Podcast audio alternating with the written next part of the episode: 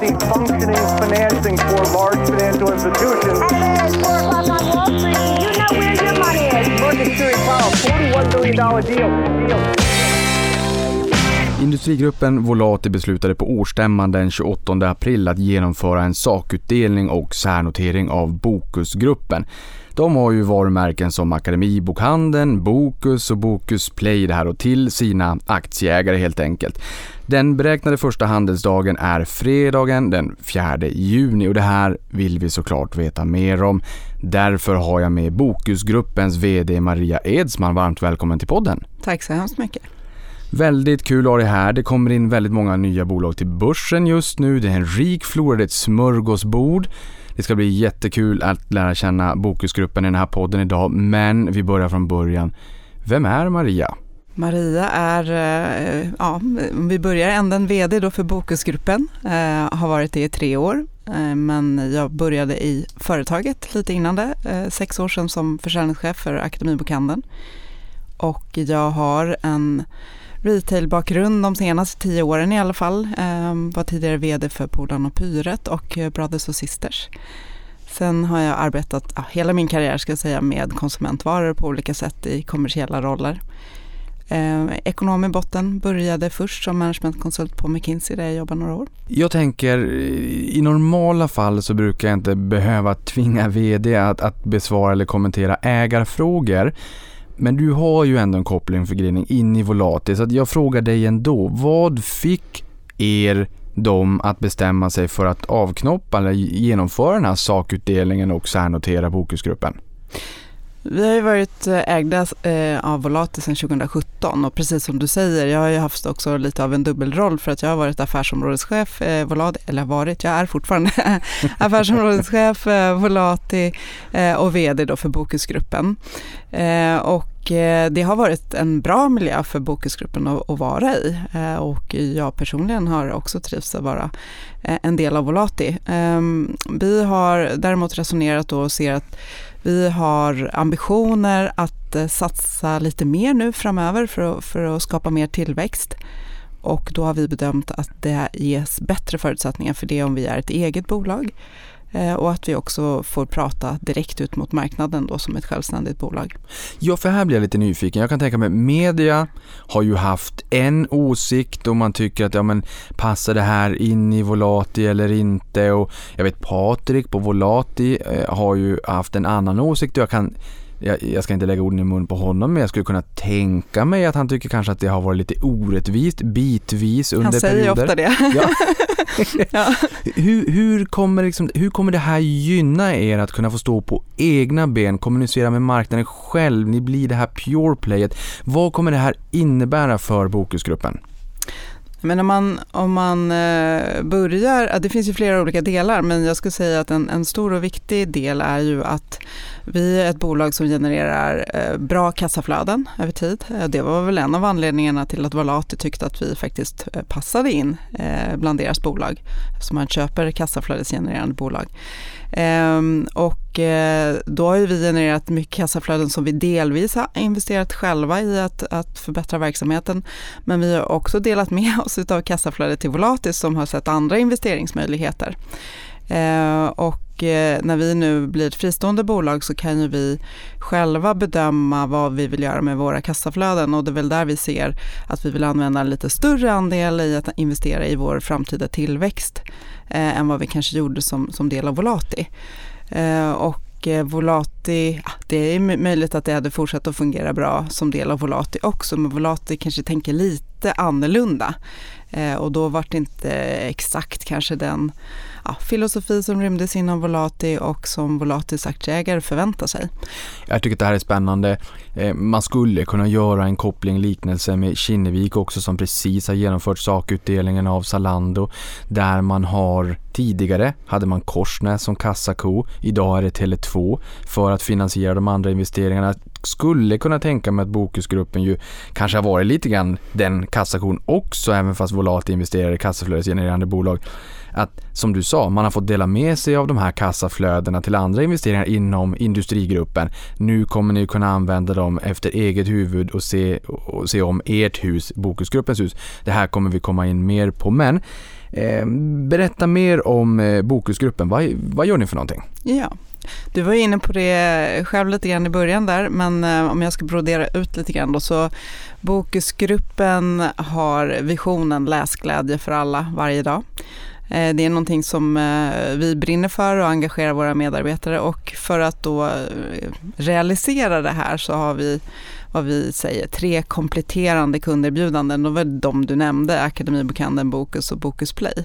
Och vi har tre olika för att det finns många olika behov vad gäller människors läsning och konsumtion av böcker och vi känner att vi kanske inte kan uppfylla alla dem med bara ett. Så vi har de här tre olika. Om jag går igenom då så har vi Akademibokhandeln där vi har väldigt mycket fokus på att inspirera till läsning, eh, inspirera faktiskt också även till annat för vi säljer inte bara böcker, så mycket kreativitet och skapande också.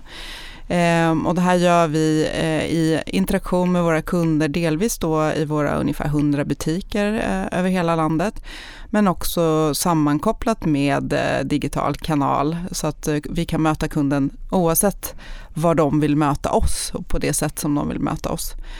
Sen har vi då Bokus som erbjuder den här läsglädjen på ett lite annat sätt. På Bokus har vi fokus på ett oerhört eh, brett sortiment. Vi kan erbjuda någonstans mellan 10-11 miljoner boktitlar. De, kan, de är svenska men de är utländska också. Så här är ju tanken att vad du än letar efter så ska du hitta det här. Eh, och oftast faktiskt när man kommer till Bokus så vet man i mycket högre grad att jag ska ha just den här boken. Eh, och så letar man upp den och då konkurrerar vi också med, med mm, låga priser. Så det här är mer av en, en pricefighter än Akademibokhandeln som ger mera mervärden. Eh, och i kombination med det här också en, en så smidig kundresa som möjligt. Och sen då det, det, senaste tillskottet till familjen som kom 2018 som är, som är Bokus Play, det är ju då en digital abonnemangstjänst för ljud och e-böcker. Och här har vi ju då upptäckt att eh, nej men, läsande människor har kommit på att ska man konsumera väldigt mycket böcker så är det smart att också kunna göra det med öronen. Eh, och där har ju då abonnemang med ja, framförallt ljudböcker blivit väldigt populärt. Det innehåller ju e-böcker också, alltså digital läsning. Men det som framförallt eh, konsumeras är ljudböckerna. Eh, så att med den här, ja, tre olika, vi finns både i den fysiska handeln, vi finns i e-handeln, vi finns i abonnemangstjänsten, vi finns där med pappersböcker, vi finns där med digitala ljudböcker och e-böcker. Så täcker vi in alla möjligheter som man då kan få eh, uppleva läsglädje. Så man kan säga att man får lite av ett, eh, ett, ett Kinderägg. Tre saker i ett. Ja men det är bra, än så ja. länge ett Kinderägg. Mm. För det kan ju vara så om ni skulle addera ytterligare ett varumärke, då är det inte ett Kinderägg längre. Nej, då får vi hitta på något annat. det går mycket Kinderägg eh, för mig som småbarnsförälder. Ja. Jag tänker med varumärkena då, Bokus, Bokus Play och Akademibokhandeln. Det finns ju olika kanaler här, som du sa, Bokus är online, Play blir ju naturligtvis också online på något sätt, den här digitala abonnemangstjänsten. Och Akademibokhandeln är ju både fysisk fysisk butik och online. Men eh, ni har en onlinehandel både för Bokus och en, en separat eh, variant också för Akademibokhandeln. Berätta. Det stämmer bra. Eh, vi hade från början så hade vi Akademibokhandeln och sen förvärvade Akademibokhandeln Bokus för att också ha e-handeln. Men vi insåg att det finns ett behov för våra Akademibokhandelskunder. De söker efter e-handel i koppling till, till butiken och butiksupplevelsen. Och vi hade ju en, en hemsida då där vi visade våra produkter och vårt sortiment för att man skulle kunna förbereda sig inför köp i butik. Och många kunder kontaktade oss och sa, var är köpknappen någonstans? Ni har missat någonting. Um, och då lyssnade vi på kunderna och, och, och, tänkte att ja, men eh, vi sätter dit den där köpknappen och så var vi, vi osäkra, därför att på Akademibokhandeln så säljer vi böckerna och har samma erbjudande som vi har i butik. Alltså vi vill att det ska vara en sömlös upplevelse eh, och eh, vi erbjuder en kampanj eller, eller ett, ja, en bok och då ska man själv kunna välja om man vill köpa den hela vägen online eller om man bara kanske förbereder köpet online och sen lägger en reservation, hämtar den i butik. Alla de här sakerna ska, ska vara möjligt. Eh, och då tänk, ja, det var ju många som sa till oss, såklart ni inte kan sälja på e-handeln till ett annat pris än, än vad Bokus och konkurrenterna till Bokus har. uppenbarligen så funkar det, för vi har ju en, en oerhört stark tillväxt på Akademibokhandelns online. Um, så jag tror att det finns också ett stort värde i, i det starka varumärket som Akademibokhandeln har. Vi har ju över två miljoner också medlemmar i vårt lojalitetsprogram de tänker Akademibokhandeln det första de gör om de tänker böcker och får de ett behov av att köpa online, ja då blir det naturligt för dem att göra det på Akademibokhandeln också. Ehm, så därför har vi två, eh, därför att vi syr ihop det här erbjudandet mellan butik och online för våra kunder som verkligen vill stanna eh, under paraplyt Akademibokhandeln. Och sen de som eh, har ett lite annat behov, det här bara letar specifikt den här boken och vill ha det lägsta priset så är Bokus ett bra alternativ. Ja men det är bra, då caterar ni båda, båda eh, kundbehoven, båda segmenten ja. också. Vilket av de här varumärkena är störst, lönsammast och vilket växer snabbast? Eh, störst är eh, Akademibokhandeln. Så det, där har vi den största omsättningen på ungefär en miljard kronor. Eh, och då är det både butik och online. Online-delen är, är relativt liten fortfarande, det är ungefär 6% av den omsättningen. Eh, och resterande då ungefär 700 miljoner omsätter, omsätter Bokus. Eh, kändast är Akademibokhandeln. Eh, både Bokus och Akademibokhandeln är, är väldigt etablerade, välkända och omtyckta varumärken. Vi har ju en varumärkeskännedom på Akademibokhandeln som är 94% och på Bokus är den 80 Ehm, men, men eh, lite vassare då är ändå Akademibokhandeln vad gäller hur, hur känt man är.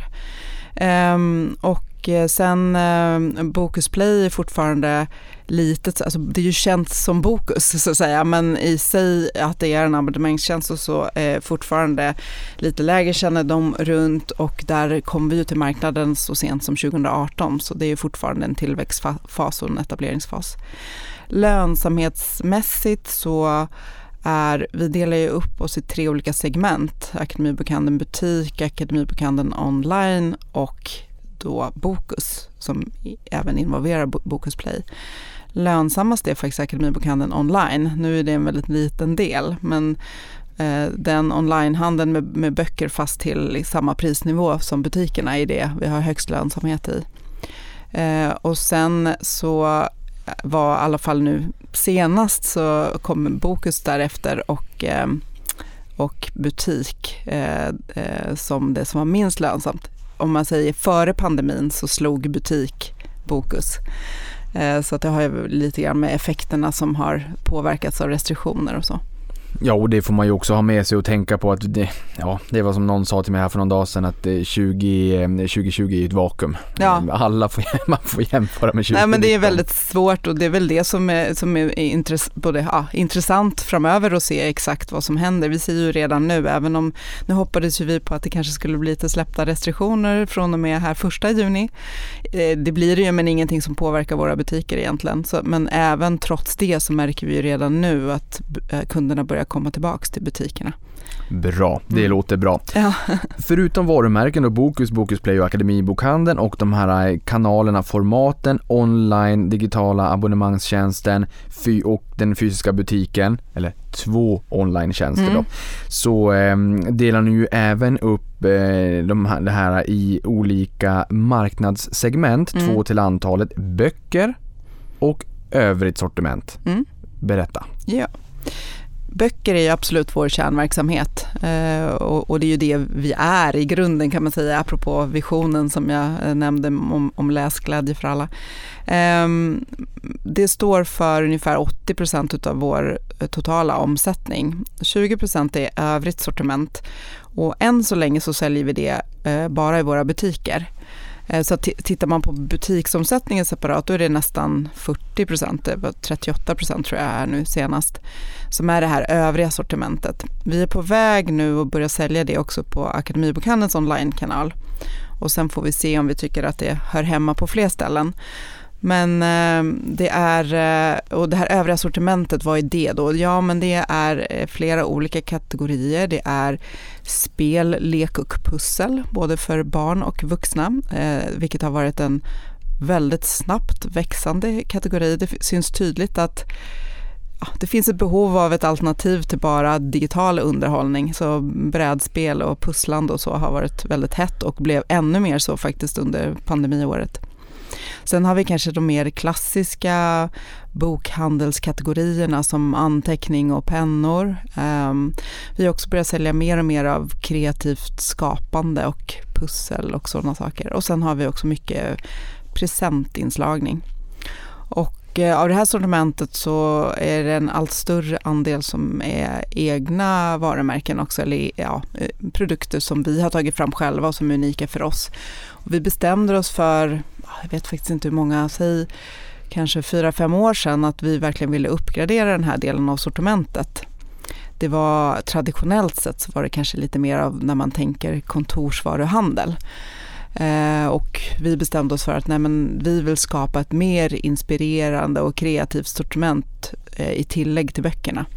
Och då började vi den här eh, resan eh, som ju verkligen har förändrat den delen av sortimentet och där har vi sett väldigt stor tillväxt och det är också viktigt för oss framöver. Ehm, det är också kategorier där vi har högre snittmarginaler än vad vi har på böckerna. Så det är bra för vårt resultat också. Ja men det här är spännande för det här är ju ändå ett område som växer ändå hyggligt kraftigt mm. och det bör ju rimligtvis ha haft en kagger på 15% om året för som jag förstår det så har det fördubblat omsättningen de senaste fem åren.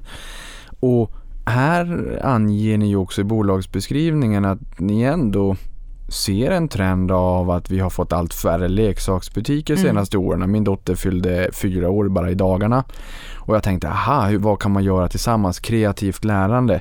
Eh, jag kommer när man var liten, tenngubbar, gipsfigurer etc. Ja, går du inte på nätet utan har lite bråttom och har varit tidsoptimist, mm. det är inte så enkelt att hitta. Nej. Eh, kommer vi att se mer av det här framåt och berätta mer om det här att, att lönsamheten generellt sett är lite bättre så att det stärker upp, även om det är förmodligen en mindre del av totalen, men, men, men växande. Mm. Vad kan det göra för marginalerna över tid? Ja, men det är en av, eh, vi har ju en, en finansiell målsättning också, att öka vår, vår ebita-marginal och just den här eh, tillväxten i och ökade andelen av det övriga sortimentet är en viktig pusselbit i det. Just efter att, som att ja, i snitt så är det högre marginaler och dessutom den här ökande andelen av egna märkesvaror stärker upp det ytterligare. Eh, och här har vi ju delvis de kategorier vi redan finns i och precis som du säger, vi fick ju lite hjälp av att ja, leksakshandeln hade problem, så en del av det har vi ta, fått en position eh, som just att man tänker top of mind. Ska ha någonting, kanske ska gå på barnkalas, eh, ska med sig en present, eh, då kommer man till oss. Eller just bara eh, köpa någonting till sina egna barn och så tänker man en bok och så kommer man på, ja men något annat också kanske. Ehm, så barn är väldigt eh, en viktig del av det sortimentet. Men vi ser även möjlighet att addera andra produktkategorier över tid som ändå har någon form av naturlig koppling till det övriga som vi säljer. Och vi ser även, vi tänker oss även att vi skulle kunna sälja vissa tjänster eh, kopplat till ja, våra butiker och, och akademibokhandelsdelen framför allt. Du förstår ju att du naturligtvis måste utveckla det, det, där. Men också innan du utvecklar mm. det så vill jag också bara säga att när man adderar egna märkesvaror, vi har ju sett dagligvaruhandeln har ju varit tidig på det här, mm. men när man gör det själv eh, så, så, innebär det också att man skapar någon form av stickiness för då är det här produkter som, är, som kunderna behöver komma in i era butiker. Ni har väl en 17 miljoner besök i era 100 butiker årligen som ett snitt. Det är klart att pandemin var vi ner på 13. Men som vi sa nyss, det är lite, man får se det som ett vakuum. Mm. Det skapar ju en stickiness och bara, gillar man de här produkterna, ja men då är det ju till er man går för det är där de finns. Men, men utveckla, vad mer kan det här innebära? Vad, vad kan ni tänkas addera framåt? Alltså, just, vad gäller andra produktkategorier så ska jag nog inte, inte föregå det arbete som pågår breaking news som jag brukar säga. Ja, nej men det, det är någonting som, som uh, olika team internt tittar på. Det finns en massa idéer så, men jag, jag, tänker att de får jobba färdigt det innan jag börjar spekulera och säger något som jag får smäll på fingrarna när jag kommer tillbaka. de kanske inte alls håller med mig. Um, men um, vad gäller tjänster så kan det är inte heller någonting som är färdigt och klart, men jag kan bara nämna lite spår så man förstår liksom, i vilka riktningar vi tänker.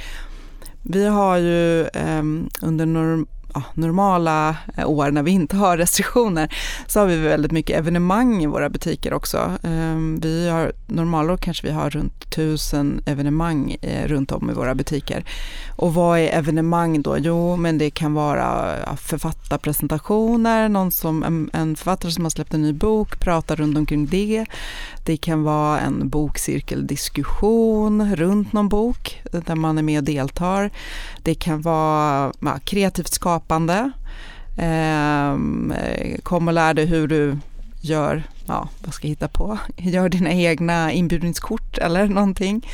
Eh, det kan också vara en debatt på ett ämne. Det är ju så här att oavsett nästan vilket ämne du plockar så finns det böcker på det. Um, så att det här har vi haft eh, och och här har vi börjat experimentera lite grann med att faktiskt också ta betalt och se om det finns en betalningsvilja och det, och det finns det. Eh, vi har också funderingar, ja men kan vi ta ut det så att man, må, ja, så man kan göra det ut utanför butiken, det vill säga kan det få kanske en, en digital spridning också.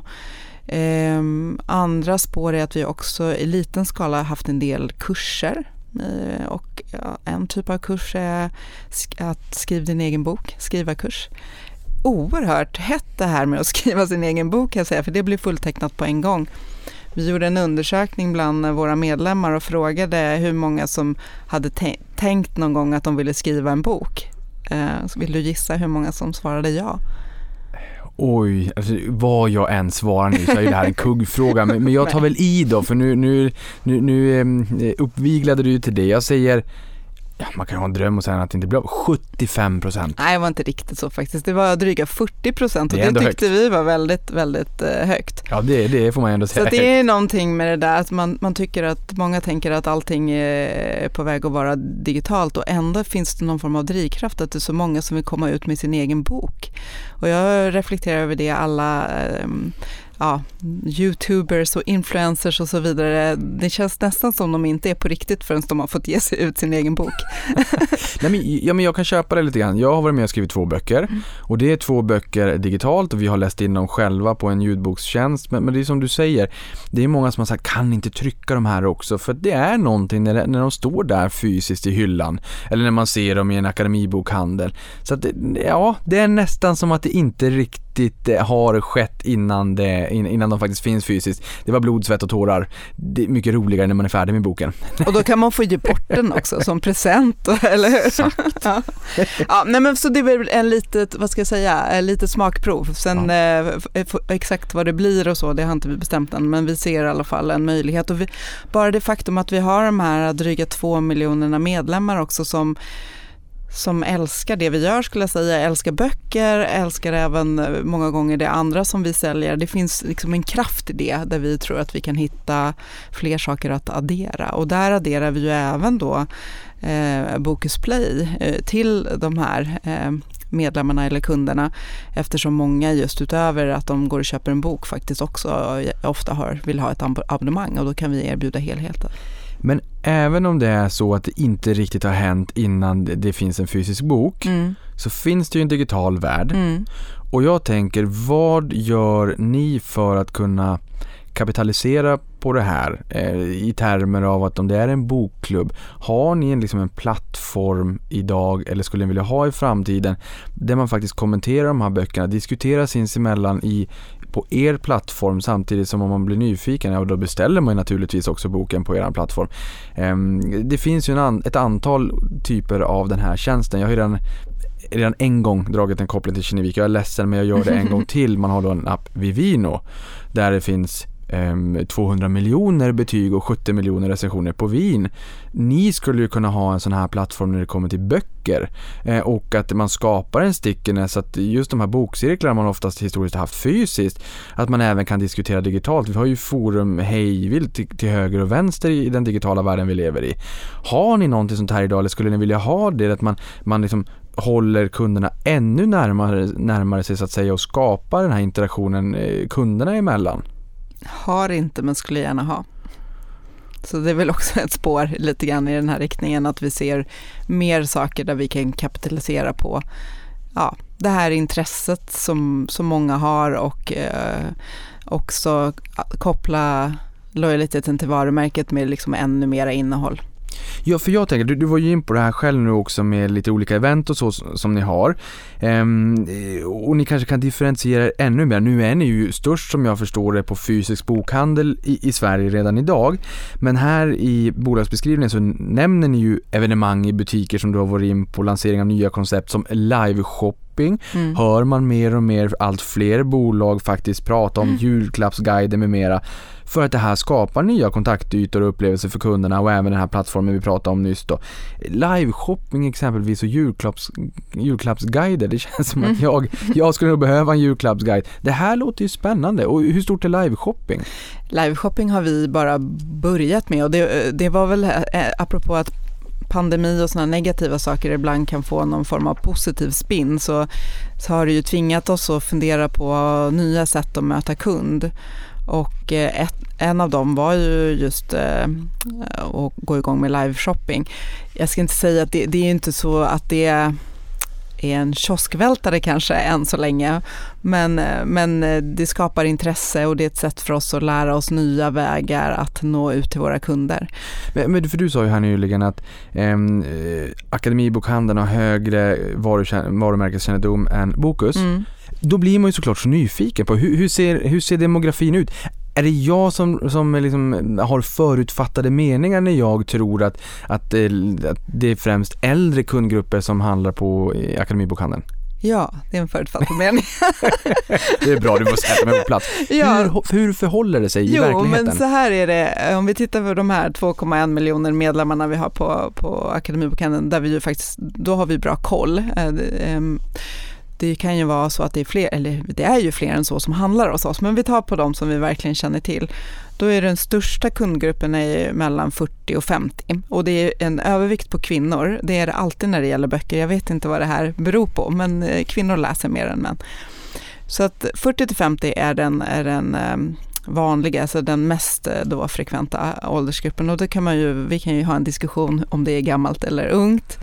Eh, du, får vara försiktig. Som, varannan som föds idag säger att du ska leva till över 100 ja. så jag tycker att det är väl knappt halvvägs. Ja, men om man, om man då tittar på hur eh, om det distribuerar sig uppåt och neråt i åldrarna så är det faktiskt väldigt jämnt åt, åt varsitt håll. Då. Så att vi har lika många neråt i åldrarna som vi har uppåt i åldrarna. Så det är inte den här liksom, tonvikten på de äldre än än 40-50 och vi har väldigt bra inflöde i de yngre målgrupperna. Nu är det så att man får inte vara medlem i Akademibokhandelns vänner förrän man har fyllt 16. Så att eh, under där, där tar det stopp liksom i vår, vår eh, kundbas. Eh, vi, alltså som är registrerad i alla fall. Men vad gör ni där? För, för jag pratade med min kollega bara mm. för några dagar sedan och vi har ju båda, hon har lite äldre barn, jag har lite mm. yngre, ett och ett halvt och fyra. Och jag har ju börjat förstå det här det berättade ordet och läsglädje och hur oerhört viktigt det är att läsa tillsammans med barnen. Men jag vet inte riktigt spontant vart jag ska börja och det finns ju sådana alternativ med bokklubbar och som skickar iväg paket som är anpassade efter barn i olika åldrar och sådär. Har, har ni någon form av liksom eh, paketerat erbjudande kring en sån som mig i, i, i min situation? Mm. Det har vi verkligen. Så här kan jag, kan jag, säga att vi har och inte bara önskar att vi hade. Vi har under många år arbetat just med barn och barns läsning. Eh, det är ett fokusområde och det ingår också i, i vår hållbarhetssatsning som en av, de, eh, en av våra fyra huvudstrategier är just det här med hur vi sprider läsfrämjande eller hur vi med läsfrämjande åtgärder sprider ökad läsning. Och det är bland annat bland barn då. Och vi har eh, till exempel något som heter Läsborgarmärket så du kan komma till oss eh, med, med dina barn när de vill börja läsa och då får man hämta ett kort eh, som eh, när, man, när barnet har läst själv fem böcker så får man första eh, märket och sen så finns det i tre nivåer. Vi har också då olika ja, hjälp så du kan hitta sådana här lätt att läsa böcker i olika nivåer som man kan också få hjälp med ja, vart man ska börja och sen har vi ofta lite tips och tricks för föräldrar. Hur motiverar vi dina barn till att börja läsa och så vidare. Så här finns det mycket både att hitta på vår hemsida och i, i olika, mm, eh, vi har ju tidningen Läs bland annat som vi sprider med våra medlemmar, det är ofta sådana tips. Så att, eh, och, och våra mm, säljare i butik är superduktiga på det här också. Det låter jättebra. Du sa säljarna i butikerna då blir man ju också nyfiken på hur ser geografiska mixen ut? Var i vårt avlånga land hittar vi er? Vi eh, finns från Malmö i söder till Luleå i norr. Luleå är bra. Kommer du därifrån Jag eller? kommer från Boden. Ja, Ah. jag får ju åka hela vägen från Boden, tre mil till Luleå för att gå in i Mm. Ja, det var butiken. lite tråkigt. Vi får etablera oss i Boden också. eh, ja, nej, men så att vi har ju då ja, ungefär 100 butiker. Eh, och sen är det ju, det är ju väldigt många butiker som ligger i storstadsregionerna. Så är det ju. Men vi, vi känner att vi har bra spridning och vi vill så långt det är möjligt fortsätta att ha den också. Vi tycker att det är viktigt med den här närheten ute i samhället och kunna möta kunder. Ehm, och där ser man ju också många som kanske har börjat från e-handelsspåret som kommer på att den här fysiska närvaron faktiskt är viktig och bra eh, och etablerar butiker. Eh, och vi finns redan där och ser ett stort värde i det och vill fortsätta ha våra butiker där ute i landet.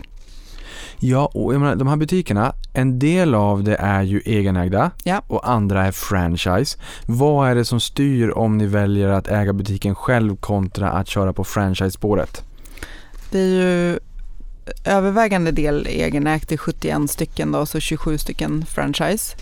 Ehm, jag ska säga att det är faktiskt ett arv ifrån ett eh, samgående som vi gjorde med en annan kedja. 2013 så slog Akademibokhandeln och Bokia ihop sig. Bokia var mer utav en franchisekedja, hade några egenägda och sen så var det franchise. Och Akademibokhandeln var då, då var allting egenägt och sen så blev det en mix. Eh, och sen har det där förändrats lite grann över tid. Ehm, men så det, jag ska säga att vi har inte en tydlig det är inte så att vi har börjat etablera franchise av en specifik anledning utan det har blivit så eh, över tid. Eh, vi skulle kunna tänkas eh, öppna någon mer i form av franchise om, men det skulle nog vara om någon aktivt kom till oss och ville öppna en akademi på Kennel franchise. Vi har inte det som en, som en tillväxtstrategi eller så. Ehm, Så då hör ni det, om det mot förmodan skulle finnas någon bodensare som lyssnar på det här som vill dra igång en liten boklåda, då finns det ett franchise-spår, då är det bara att höra av sig och hålla tummarna. härligt. Ehm, vad, vad gäller kunder så vänder ni er både mot business to consumer, eh, B2C, business to business, B2B och business to public som man kanske inte hör om lika ofta då, Mm. eh, B2P. Berätta om de här olika kundsegmenten. Mm. Ehm, B2C eller, eller konsumentförsäljning då är vår absolut eh, viktigaste kundgrupp. Det är ju för Akademibokhandeln i stort sett allt skulle jag säga. På Bokus är det lite större andel som är då företag, alltså business to business. Ehm, och det är också en del som är ja, det som vi då kallar för B2P eller business to public, men det är offentlig sektor. Eh, här kan det finnas eh, bibliotek till exempel, köper ju in mycket böcker men också... Okej, de köper in via er då? Det Mm, det kan de göra. För ofta så kommer en ny bok, men då kommer den ju till biblioteket efter ett tag. Men det, ni är alltså med och distribuerar dem? Mm. Och då sker det ju genom sådana här offentliga upphandlingar. Alltså när det är ett B2P, då är det en offentlig upphandling. Så då får man, man vara med på så. Det kan vara högskolor, det kan vara statliga myndigheter, det kan vara bibliotek eh, till exempel. Eh, kommuner eh, och då är vi med i en sån upphandling eh, och om vi vinner den eller ja, får en placering där då kan de få köpa från oss helt enkelt. Och då, då är det framförallt Bokus. Det, det här gör vi inte då via Akademibokhandeln utan det är Bokus. Sen alltså det som är då till företag, ja det kan vara allt möjligt. Det kan vara eh, privata skolor eller eh, privata ja, utbildningsinstitut som behöver böcker. Det kan vara bara ett företag som är väldigt kunskapsintensivt som köper mycket böcker. Eh, Det kan också vara företag som köper böcker för att ge bort till sina anställda i någon form av present. Nu börjar jag tänka på en sån här marginaliserad fråga. Det finns svenska eh, liksom utbildningar och svenskskolor runt om i världen. Eh, Och på det temat, hur ser geografiska mixen ut? Är det enkom Sverige som är er huvudmarknad? Ja, eh, som huvudmarknad, jag ska säga vi säljer faktiskt en del från Bokus utanför Sveriges gränser. Eh, så att vi kan leverera till andra marknader men vi marknadsför oss inte aktivt utanför Sverige. Enligt branschstatistik följer bokförsäljningen i den fysiska handeln med 19,1% i fjol. Vi har ju en förståelse vad det berodde på. Samtidigt så säger ju Svenska Bokhandlareföreningen och Svenska Förläggareföreningen att den digitala ljudboken växte 32,2% här medan den tryckta boken då växte, växte 4,1%. Så det finns en tillväxt både i den delen med fysiska böcker och ljudböcker. Fysiska böcker, den marknaden är såklart mycket större och ljudboken är någon form av ny förälskelse. Det, det berättade ordet är, det, det, växer kraftigt men från lägre nivåer såklart. Hur ska man se på Bokusgruppen egentligen? Är det den här stabila kassakon som växer i sakta mak eller som aktören som istället använder de här stabila kassaflödena som man får idag till att investera i och, i och för framtiden och i den formatskjutningen som vi ser mot mer ljudböcker. En gång för alla här, för att som sagt, eh, media är ju ibland lite orättvis mot er. Hur ska man se på Bokusgruppen? Ja, det senare tyckte jag var en bra beskrivning där. Alltså vi är en stabil eh, verksamhet som har levererat eh, stabil omsättning och resultat i många år, stabila kassaflöden. Eh, och det ser vi att vi kommer fortsätta göra, men med tillväxtmöjlighet. Just för att vi satsar på de här eh, ja, växande delarna utav, eh, utav bokbranschen. Vi fortsätter ju att satsa i butik också, men vi är rätt bra investerade där redan om man säger så. Eh, och det var ju där jag drog parallellen med andra e-handelsaktörer som ska ge sig in i, i, i den fysiska världen. Då har ju de den investeringen framför sig. Vi investerar mest i de digitala delarna. Delvis att se till att vi kan erbjuda en ännu bättre kundresa för e i våra e-handelskanaler. Men sen också så investerar vi i att utveckla eh, abonnemangstjänsten Bokus Play. Eh, det är ju, alltså, digitala affärsmodeller kräver ständig utveckling. Eh, och sen så eh, finns det även anledning att investera digitalt i butikerna. Vi håller precis nu på att eh, byta ut all, vad ska vi säga, all butiks-IT eh, för att ha en, en bättre och modernare plattform som gör att vi kan leverera en bättre kundupplevelse i våra butiker i form av Eh, ja, ge möjligheter till självcheckout till exempel, ge säljarna bättre verktyg att möta kund i form av mobila kassor, ge dem möjlighet att sälja även från det som inte finns i butiken. Så att om du nu kommer in här och råkar önska dig någonting som inte fanns i butiken så kan vi säga att ah, du kan tyvärr inte få den precis nu men du kan få köpa den nu och så har du den hemma istället. Ehm, så att eh, vi ser digitala investeringar även i så att säga, den fysiska delen. Ja men det är ju jättebra för då säkerställer man ju också konverteringen istället för att kunden går hem och så kanske det inte blev av. Kunden vill ju ändå ha boken mm, mm. och då blir det ju färdigt. För, för när jag förberedde den här podden tänkte jag, ah, okej, okay, ni, ni, insåg att ni investerade en del för att eh, modernisera kassalösningen då för butik och därigenom också kunna erbjuda datadrivna beslut och effektivisera köpprocessen med mobila funktioner som du var in på här. Men hur är liksom balansen mellan need to have och nice to have. Just det här med de bakomliggande systemen, vad liksom i capex, i investeringarna är för att ni måste och vad är mera sånt som kommer att kunna optimera affären, förbättra för kunden, öka konverteringar som är trevligt och inte bara need to have utan mera nice to have. Mm. Vilken svår fråga.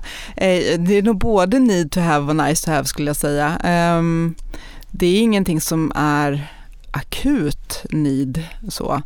Ehm, men däremot, vi behöver vara väldigt snabba i vår affärsutveckling. Eh, vi behöver kunna uppgradera och byta och lägga till eh, i, i väldigt snabb takt. Och då, mm, då kräver det en modernare IT-plattform generellt sett. Så det är ju inte så att ni, ni har en capex-puckel framför er, de här investeringarna måste vi göra, utan mer att vi moderniserar och ökar konverteringen, vilket innebär att gör vi de här investeringarna så kan vi också, liksom, sår vi så kommer vi kunna skörda frukten, mm. snarare än att om, om vi inte uppdaterar de här jättegamla IT-systemen så har vi ingen business. Nej, utan vi, vi har investerat i, i, ja, i flera år, sedan 2016 skulle jag säga att det ligger på knappt 30 miljoner kronor per år Eh, och, och nu känner vi att ja, men vi vill gärna investera lite mer för att snabba på eh, tempot i vår utveckling och vår tillväxt. Och då säger vi 40-45 miljoner kronor framöver. Eh, det är ju sånt som ryms i våra kassaflöden då. Och här skulle jag säga att eh, det är inget av det som, som vi måste göra för att, för att businessen ska fortgå om jag säger så. Eh, utan alla de investeringar gör att vi levererar bättre ut mot kund, en bättre kundupplevelse, och eller eh, en bättre verktyg internt också. För där ser vi också möjlighet att med bättre eh, interna arbetsverktyg och också högre grad av automatisering så finns det möjlighet för oss att kapa på kostnadssidan också. Men jag tänker de här 40 45 miljonerna som ni säger att ni då ska mm. investera i framåt årligen och som då ryms inom kassaflödet. Eh, vilken del, vilket varumärke får mest investeringar? Jag skulle säga att det är ganska, ganska bra spritt. Alltså just nu håller vi på med det som behöver göras för Akademibokhandeln. Eh, så att jag, i de här framåtriktade skulle jag säga att det är mer eh, Bokus, Bokus Play och Akademibokhandeln online. Jag vill också bara säga till föregående fråga, eh, rätta mig själv lite grann för att jag blev lite förvirrad över min egen fråga och tänkte hur fick jag siffrorna här att gå ihop? Jag sa ju att eh, bokhandeln sjönk 19,1% i fjol men det är ju mm. alltså bokförsäljningen i fysiska butiker. Exakt. Men bokförsäljningen ökade 4,1% för man kan ju beställa både via Bokus på nätet och Akademibokhandeln mm. på nätet. Så att den fysiska boken ökade yes. men ljudboken ökade desto mer då 32,2%. Mm. Det var bara i fysisk handel, man, man, man, gick inte in i butikerna lika mycket i pandemin. Vi, man fick ju inte det. Man fick inte det. och, och vi, vi sa det tidigare, från 17 miljoner besök någonstans årligen till, till 13 då. Mm. Ni pratar ju en del om produktförflyttningen och formatförskjutningen från offline till online och från fysiska böcker till ljudböcker och vi hörde ju nyss här precis då också att ljudböckerna växer kraftigare. Hur säkerställer ni att ni hänger med i den här förändringen och vad tror du är nästa steg i den här formatförskjutningen? Ehm, Vet jag, interaktiva, eh, interaktiva ljudböcker eller magasin eller tror du, har du någon spaning på vad nästa steg skulle kunna vara? Um, alltså det har pratats länge om, om eh, just eh, interaktiva, då blir det inte så, kanske så mycket ljudböcker utan e-böcker. Ehm, um, det har ju inte hänt så mycket i det. Det händer säkert någon gång framöver. Eh, även illustrationer i eh, e-böcker skulle ju behöva bli bättre för att det verkligen ska slå skulle jag säga. Ehm, det skulle vara väldigt trevligt om, om, barnen kunde rita i en padda istället för 51 olika böcker kunna rita. Jag hade gärna betala för det istället för att ha massa färger i soffan. Ja, ja det förstår jag. eh, nej men eh, jag tror att eh, alltså ljudboken i, i sig, där eh, finns det mycket spekulationer på att man kanske inte skulle behöva inläsare utan du kan ha bara en, en eh, automatisk röst som, eh, som läser in det och det, det vet jag inte, det kommer nog inte förbättra användarupplevelsen snarare då produktionskostnaden. Så det kan ju vara en väg att gå framöver. Um, och uh, sen är ju e det andra är ju e-boken i sig som ju inte är så stor i Sverige. Den blev ju eh, stor i USA och i England för många år sedan och vi har ju suttit och funderat på när, när blir den stor i, i Sverige? Eh, Amazon drev ju den väldigt hårt eh, i USA och England och det blev ungefär 25 procent utav, utav omsättningen av bokförsäljningen i de här marknaderna för många år sedan och sen stabiliserade det sig och gick lite tillbaks eh, till och med. Eh, men där kan man väl fundera, kommer, kommer e-boken att eh, bli större i, i, Sverige? Och vi säljer ju ganska mycket e-böcker idag faktiskt, eh, ja, delvis inom Bokus Play men också styckförsäljning på Bokus. Så att man kan ju hitta ett stort utbud av e-böcker som man då laddar ner och, och läser på om man nu vill ha en reader eller om man bara läser på sin padda eller telefon. Och så. Um, så, så, så där kan jag väl tänka mig uh, en utveckling framöver, att, att det är fler som hittar dit. Men hur, hur stor skulle du säga att den totala adresserbara marknaden är i dagsläget och eh, hur, hur stor är eran marknadsandel? Vår marknadsandel på totalen om man lägger ihop alla kanaler, alla format och så är, eh, jag tror att det är, det är dryga 40 procent. Det är ändå mycket. Mm. Men, men hur, hur, skulle det här kunna, vad skulle det här kunna innebära härifrån och framåt i termer av tillväxt? För jag menar, ju större ni blir, mm. desto mer kanske ni också linjerar med eh, marknadens mm. tillväxt i och med att ni har växt och blivit ganska stora. Men givet optimal produktmix, mm. för det är klart att det, det, nu har vi ju förstått att digitala ljudböcker växer kraftigt. Mm. Eh, vi kommer också komma in på att det liksom är lite bättre lönsamhet i butiken än online och så. Men mm. givet en optimal produktmix, vad, vad, är rimligt ur ett lönsamhetsperspektiv? Ja, nej men vi ser ju att där vi har störst möjlighet att växa är ju inom online-delen och ännu mer så inom, inom abonnemangsdelen. Så att till, den stora tillväxten är ju i de delarna. Eh, sen ska man vara, vara medveten om att när vi tittar på butik och även online, så nu pratar vi mycket böcker, men vi säljer ju inte bara böcker. Så att vad gäller bokmarknaden så finns det mest tillväxt i, i eh, online-delen och i abonnemangsdelen. Men vi ser ju möjlighet att växa också i övrigt sortiment som idag då är en ganska liten del av vår verksamhet. Så där, eftersom den är mer, vad ska jag säga, eh, oexploaterad för oss, så kan vi ju lägga till den tillväxten utöver det som vi gör inom böcker. Ja, för under 2020 så omsatte ni 1,8 miljarder kronor och det här är ju en nivå som har varit relativt konstant de senaste åren får man ju ändå säga.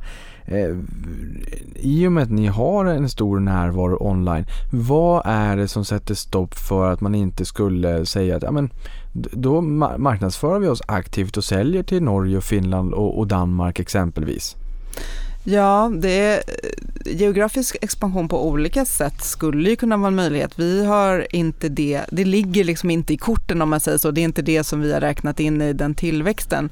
Utan där har vi sett möjligheter att eh, göra det ännu bättre eh, inom de olika kanalerna och formaterna på den svenska marknaden. Men med det sagt så utesluter inte jag att vi skulle kunna ja, finnas även i, i, i våra grannländer. Ehm, det finns ju även möjligheter att det skulle kunna dyka upp några förvärvsmöjligheter som skulle göra att vi kan förverkliga vår strategi på annat sätt än bara organisk tillväxt. Men återigen, det här är ja, det, det, är sånt som skulle kunna vara möjligheter men som vi inte har lagt in i planen konkret. Ja men för det där är ju väldigt spännande och jag förstår att vi behöver inte gråta in oss jättemycket. Det blir, liksom, det, det blir minerad mark såklart mm. ehm, och spekulera och ja, du spekulerar inte, du vet ju vad ni pratar om. På. Mm. Men det blir ju för, för mig att spekulera då i alla fall. Just eh, strategin, tillväxtstrategin framåt. För säg att ni har varit runt 1,8 miljarder, där någonstans har mm. toppline legat under, under ganska lång tid. Vän av ordning kommer ju såklart ställa sig frågan, hur ska ni växa framåt? Mm. Och det behöver ju inte bara vara växa topline försäljningen utan mm. det kan ju också vara håll tätt bakåt eh, och få upp lönsamheten på det sättet. Eh, och samtidigt ser vi ljudböckerna växa kraftigt och nu har Bokus Play där och online växer kraftigt. Men vad är det som primärt kommer göra att ni liksom orkar öka både topline och bottomline? Mm. För de har varit, både topline men även bottomline har varit ganska konstanta under de senaste mm. fem åren. Mm det stämmer bra. Och det är väl det som är, apropå att vi pratade i början här om, om att faktiskt eh, ja, satsa mer framåt och en anledning till att vi faktiskt här noteras och ska stå på egna ben, det är ju att satsa lite mer framåtlutat på att skapa den här tillväxten. Och, och i, i, den planen som vi har så ligger det framförallt i att öka vår tillväxttakt i onlinekanalen och i abonnemangen. Så det är vad vi har liksom räknat in i det när vi säger våra finansiella mål och så. Ehm, och det här gör vi, vill vi ju göra genom att vässa våra kunderbjudanden både då online och, eh, och i abonnemang. Ehm, bland annat, bara ta ett exempel om man tar eh, Bokus att, ha en, att erbjuda en ännu smidigare kundresa i de olika delarna till exempel. Ehm, med, med det sagt så tror jag att det kan finnas ännu mer möjligheter att växa på de områdena som du är inne på. Det kan ju både vara liksom i den geografiska dimensionen men det skulle också kunna vara i en breddning utanför böcker. Alltså vi har redan idag i vårt sortiment andra produktkategorier. Eh, ja, vi skulle ju potentiellt kunna bredda det ännu mer och eh, inte bara vara bokhandel så att säga. Nej, det där måste vi fortsätta på. För eh, på tal om det nu, du, du uppviglar ju såklart. Jag menar, I fjol uppgick försäljningen i digitala kanaler till 44% mm. av topline och ni planerar ju för ökad försäljning via onlinekanaler och digitala abonnemangstjänster. Eh, det har ju mm, Storytel hade Story, det lägger de ner. Mm. Sen har vi Readly, haft det ganska tufft sen, sen de kom in på börsen 17 september i fjol. Du pratar ju här om läsglädje för alla varje dag. Skulle det kunna vara så att det skulle kunna vara ett givet inslag i Bokusgruppen framåt. Jag vill, jag vill inte liksom spekulera i ett samgående, mm. men, men, men den produktkategorin. Läs, läsning av andra saker än just bara böcker? Ja, magasin. Ja, ja Ja, ja kanske det säger jag bara då. Det låter det finns bra. Ju mycket, det är, det är spännande, du kan få vara med i vår strategiutveckling här framöver. då kommer du säkert inte låta mig podda efteråt. Kanske inte det. Det jag tänker här, det är den genomsnittliga orden online är ju högre än i fysisk butik. Samtidigt är ju lönsamheten lägre online än i fysisk butik. Mm. Hur ska man tänka här för att hålla tungan rätt i mun? Det är väl en av anledningarna till att vi också faktiskt poängterar att fysisk butik ser vi fortsatt som strategiskt viktigt. Det är lönsamt för oss. Eh, det genererar bra kassaflöden, i och för sig då eh, väldigt stor säsongsvariation på de kassaflödena. Eh, det är ju det är inte så bra kassaflöden första delen av året och väldigt bra andra delen. Men så, så butik är en viktig motor för oss kan man säga, eller viktig grundplatta. Ehm, Online har däremot större tillväxtmöjligheter. Ehm, så att ehm, vi ser kombination av det blir, blir bra. Vi har liksom den stabila kassakon i, i butiken eh, och kan addera mer tillväxt eh, online och där är ju framförallt Bokus eh, inte lika lönsamt men även inom Bokus så har vi arbetat väldigt aktivt med att ändå Eh, optimera marginalerna. Eh, vi är duktiga på prisoptimering, alltså man kan vara lågpris och ändå vara smart i sin prissättning. Ehm, och vi arbetar väldigt aktivt också med leverantörsförhandlingar där vi har vår styrka i att finnas i alla kanaler och vara en stor aktör ger oss eh, bra villkor hos våra leverantörer. Ehm, så att vi kan arbeta även med lönsamheten i lågpriskanalen så att säga och göra den bättre över tid. För hur stor är risken att ni blir squeezad av leverantörer? Hur ser den, hur ser den relationen och förhållandet ut? Alltså, den största gruppen av leverantörer som vi har är ju, är ju förlagen och av förlagen finns det ju väldigt mm, stor spridning i hur stora de är. Eh, det finns några riktigt stora och sen så finns det en lång, lång svans av, av, av små förlag.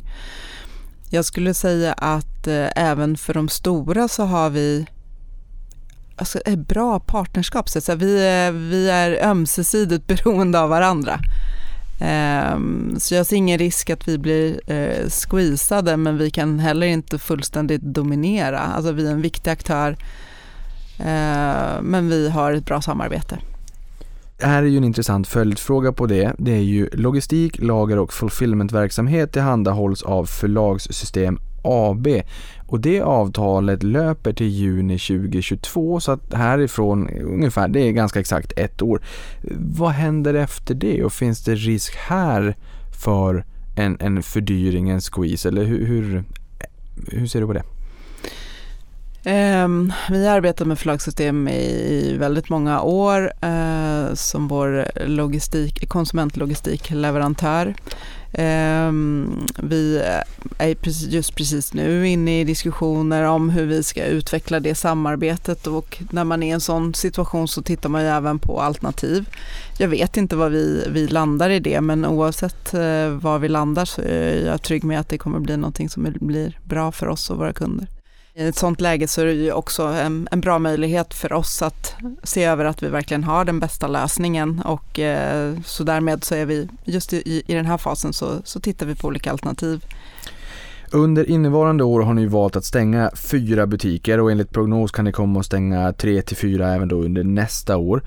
Vad, och det kan ju vara så att man öppnar en butik, här det gick inte på, på det stället men tvärs över gatan kan det gå jättebra. Mm. Så det här känns ju ändå sunt att, att det här ändå sker. Men, men vad är det som styr för om ni öppnar eller stänger en butik?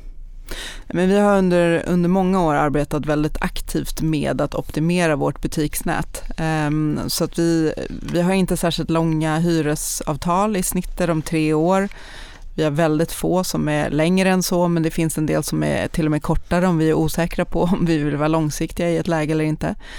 Eh, vi kikar ju på hur vår lönsamhet utvecklar sig. Vi, vi, det är väldigt viktigt för oss att våra butiker genererar ett positivt bidrag. Ehm, så, så börjar det se eh, ut som att det finns en risk för att de inte gör det så tittar vi på olika sätt att förbättra den både av egen kraft men också då förhandla med en, med en hyresvärd. Ehm, Hamnar vi i en situation när vi, när vi ser att nej men det här kommer inte långsiktigt att vara lönsamt, då, då lämnar vi ett sånt läge.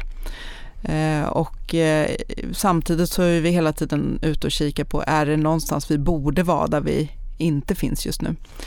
Så, så det här är ett löpande arbete hela tiden. Det kommer bli extra viktigt nu eh, med tanke på pandemin och vi behöver ju se och lära om det här får några bestående effekter på var människor rör sig och var det är ja, tillräckligt bra kundflöden för att ha butiker. Det skulle kunna dyka upp nya lägen, till exempel mer bostadsnära lägen som helt plötsligt blir attraktivare. Får ni hyggliga villkor från eh, hyresvärdarna med tanke på att ni ändå får man väl ändå säga är lite grann av ett dragplåster när ni, när ni finns på orten? Mm. Ja men det får vi oftast, ibland inte. Och det här är väl en viktig del i vår strategi också. Vi har arbetat med hyresförhandlingar alltid. Eh, vi ser en möjlighet eh, nu med de förändringar som ändå sker i detaljhandelslandskapet och vår ändå stabilitet framåt, att vi förbättrar vår förhandlingsposition och också kommer ha utökade möjligheter att förhandla bra villkor framöver. Er största konkurrent är ju Storytel när det kommer till ljudböcker. Dessutom är det en av era viktigaste leverantörer av fysiska böcker via Norstedt som de har köpt här för ett antal år sedan. Mm. Um, hur skiljer sig er tjänst i förhållande till deras tjänst? De har ju satsat mycket på ägarmaterialet själv. Gör ni det? Eh, nej, om jag börjar säga så här, vår största konkurrent, ja inom ljudböcker är Storytel, vår största konkurrent annars skulle jag säga är Adlibris faktiskt. Eh, men om jag går tillbaka till frågan runt Storytel eh, och deras ägande av Norstedts då som är en av, eh, en av de större leverantörerna till oss vad gäller böcker. Eh, och Storytels strategi är att äga förlag nu ska jag sortera mig fram till svaret här. Så, så nej, vi har inte samma strategi som, som Storytel. Vi har inte strategi att vi ska eh, förvärva en massa förlag för att få tillgång till innehåll. Som jag var inne på förut när vi pratade om vår relation till förlagen så är vi ömsesidigt beroende av varandra. Vi har en otroligt bra ansikte utåt för förlagen och deras böcker i våra butiker och våra e-handelskanaler. Ehm, det är eh, jätteviktigt för dem att finnas där och synas där och också den här möjligheten som jag nämnde förut att komma ut kanske med en författare och träffa läsare direkt och, och så vidare. Ehm, så att förlagen är väldigt angelägna om att vi ska köpa och exponera deras böcker. Eh, och därmed så har vi inget problem att få tillgång till de böckerna heller i alla våra kanaler, inklusive då Bokus Play som är eh, ljudboks och e-boksabonnemanget. Nej, precis som du var inne på här, den största konkurrenten Adlibris då, de har ingen fysisk handel. Nej, OA är två butiker. Ah, Okej, okay. mm. de, har, de har ändå två butiker, mm. ni har hundra då. Mm. eh, vem läser in eh, ljudböckerna? Eh, vem som läser in dem för... Bokus Play? Ja, nej, men vi, köp, alltså, vi köper ju färdiginlästa eh, ljudböcker om man säger så. Ungefär på samma sätt som vi köper en färdigtryckt bok. Ja, okej. Okay. För det här blev jag lite nyfiken mm. också på. Hur tjänar ni pengar på ljudböcker? Uh, i, vi tjänar pengar på två olika sätt. Om vi tar abonnemanget Bokus Play då, då, tjänar vi, då tar ju vi en abonnemangsavgift uh, från kunderna. Vi har ju olika abonnemang. Vi har ett så kallat All You Can Eat som kostar 139 kronor. Då får man lyssna och läsa på hur mycket man vill. Sen har vi ett basabonnemang som kostar 79 och det är vi eh, ensamma med den typen, den varianten av abonnemang. Då får man en bok i månaden eh, och lyssnar du en månad inte på den boken då har du två nästa månad och så vidare. Eh, och sen har vi ett familjeabonnemang som kostar 229. Eh, så det blir vår intäkt om man säger så. Eh, sen betalar vi till förlagen utifrån hur mycket då våra abonnenter har lyssnat eller läst på. Eh, så att då finns det ett pris per bok på samma sätt som att vi skulle köpa in en, en pappersbok och sälja i vår e-handel eller i butiken. Här blir det så, är det en, en helt lyssnad bok så betalar vi för den.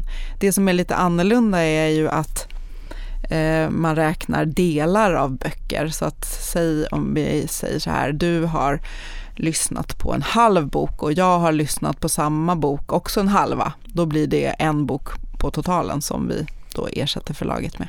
Ja, för fin kommer man till en nivå när det blir olönsamt. Jag kommer ihåg när jag var ung och det, man var på buffé och då hörde jag någon säga att ja men här, de här bodybuilders, de äter ju flera kilo när, när de har kommit ut från gymmet och, och verkligen biffat.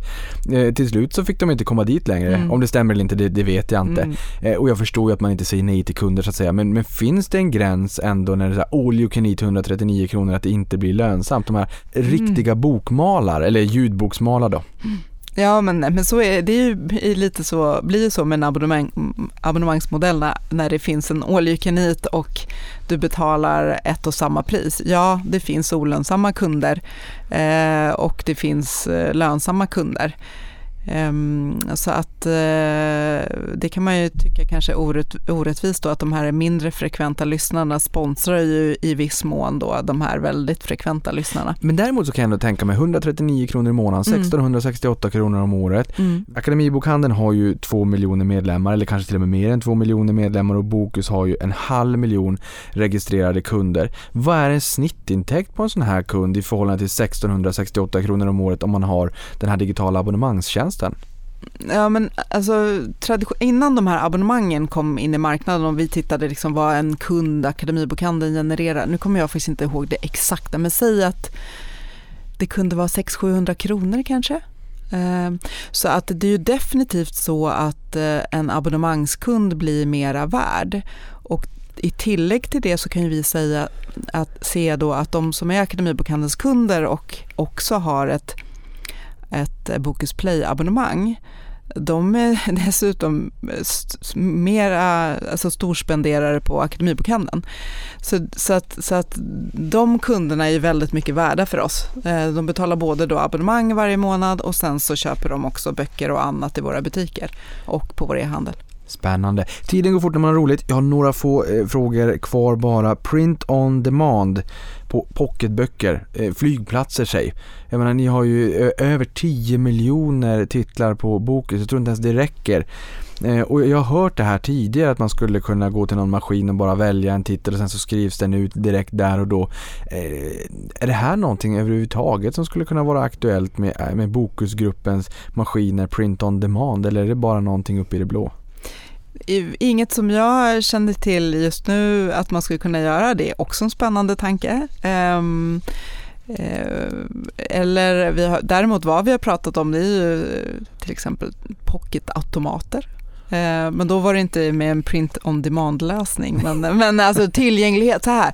Tillgängligheten är ju viktig såklart. Och, och, och det blir ju viktigt när vi tittar på vårt eh, butiksnät framöver. Till exempel då eh, kan vi kanske finnas på fler platser när man också kopplar ihop den fysiska närvaron med det digitala så att man inte på alla platser behöver ha tänka på att man har tillräcklig bredd i sortimentet. Kanske kan vara lite mer nischade och istället komplettera med att det är väldigt enkelt att få till en digital beställning. En fråga som är väldigt naturlig i det här forumet som du har fått 51 gånger. Amazon. Mm. Hur ser ni på dem och den konkurrensen?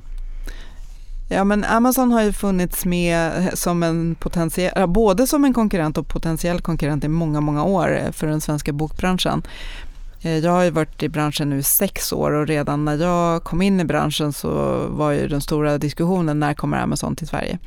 Eh, Amazon har ju under alla de här åren sålt till svenska kunder. Eh, det har varit svårt att uppskatta exakt för hur mycket men de har ju varit en, en, en, en konkurrent egentligen innan också. Eh, nu så kom de ju på riktigt, etablerade sig med svensk sajt i oktober eh, och hittills har det inte inneburit ökad konkurrens för oss.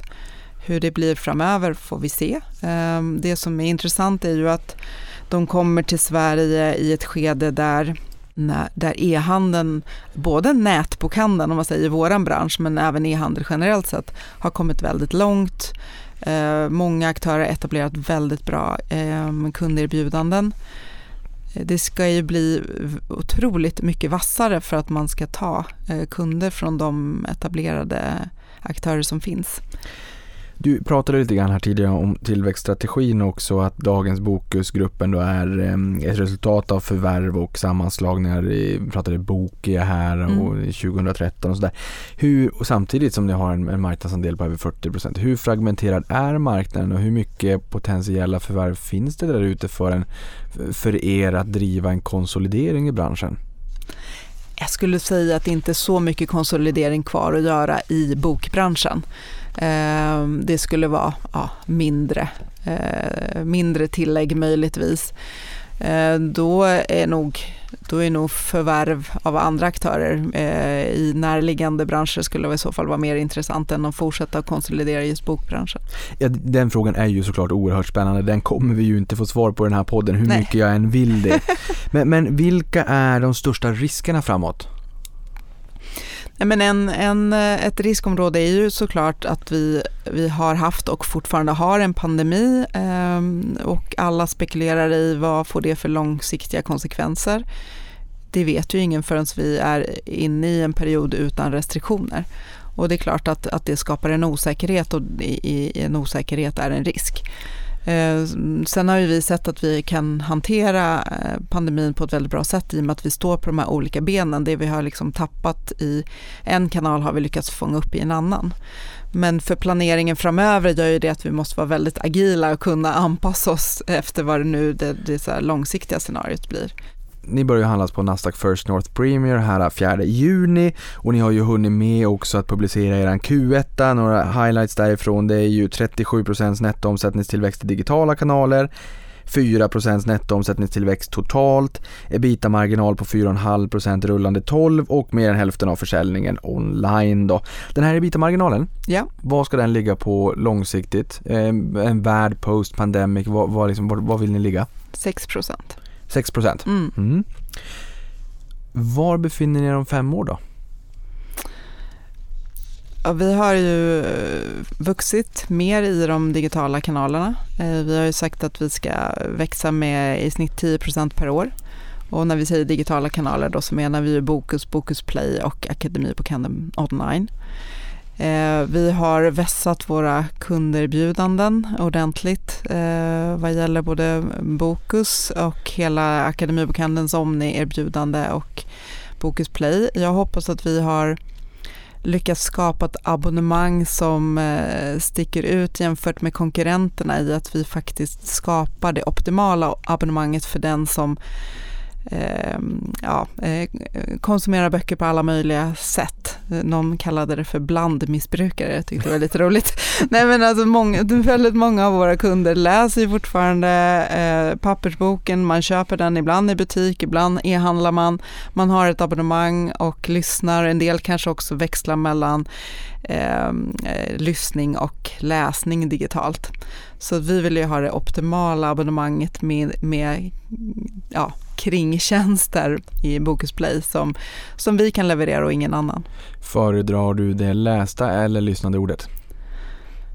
Jag föredrar det lästa men tycker att det är fantastiskt att kombinera med det lyssnade för att hinna med eh, och ta till mig med flera böcker. Men jag har, lite svår, jag har fortfarande lite svårt med koncentrationen. Jag kan inte göra det är egentligen gå och lyssna funkar väldigt bra. Men så fort jag blir för distraherad då tappar jag tråden när jag lyssnar. För de som tror att de håller fullt fokus då, det, det kan man säga, så är inte fallet. Det är oerhört svårt att göra två saker samtidigt. Jag känner igen mig i det där också. Även om man kan tro att man, eh, att man kan göra det. Sist men inte minst, hur känns det att bli VD för ett börsnoterat bolag? Det känns eh, spännande tycker jag.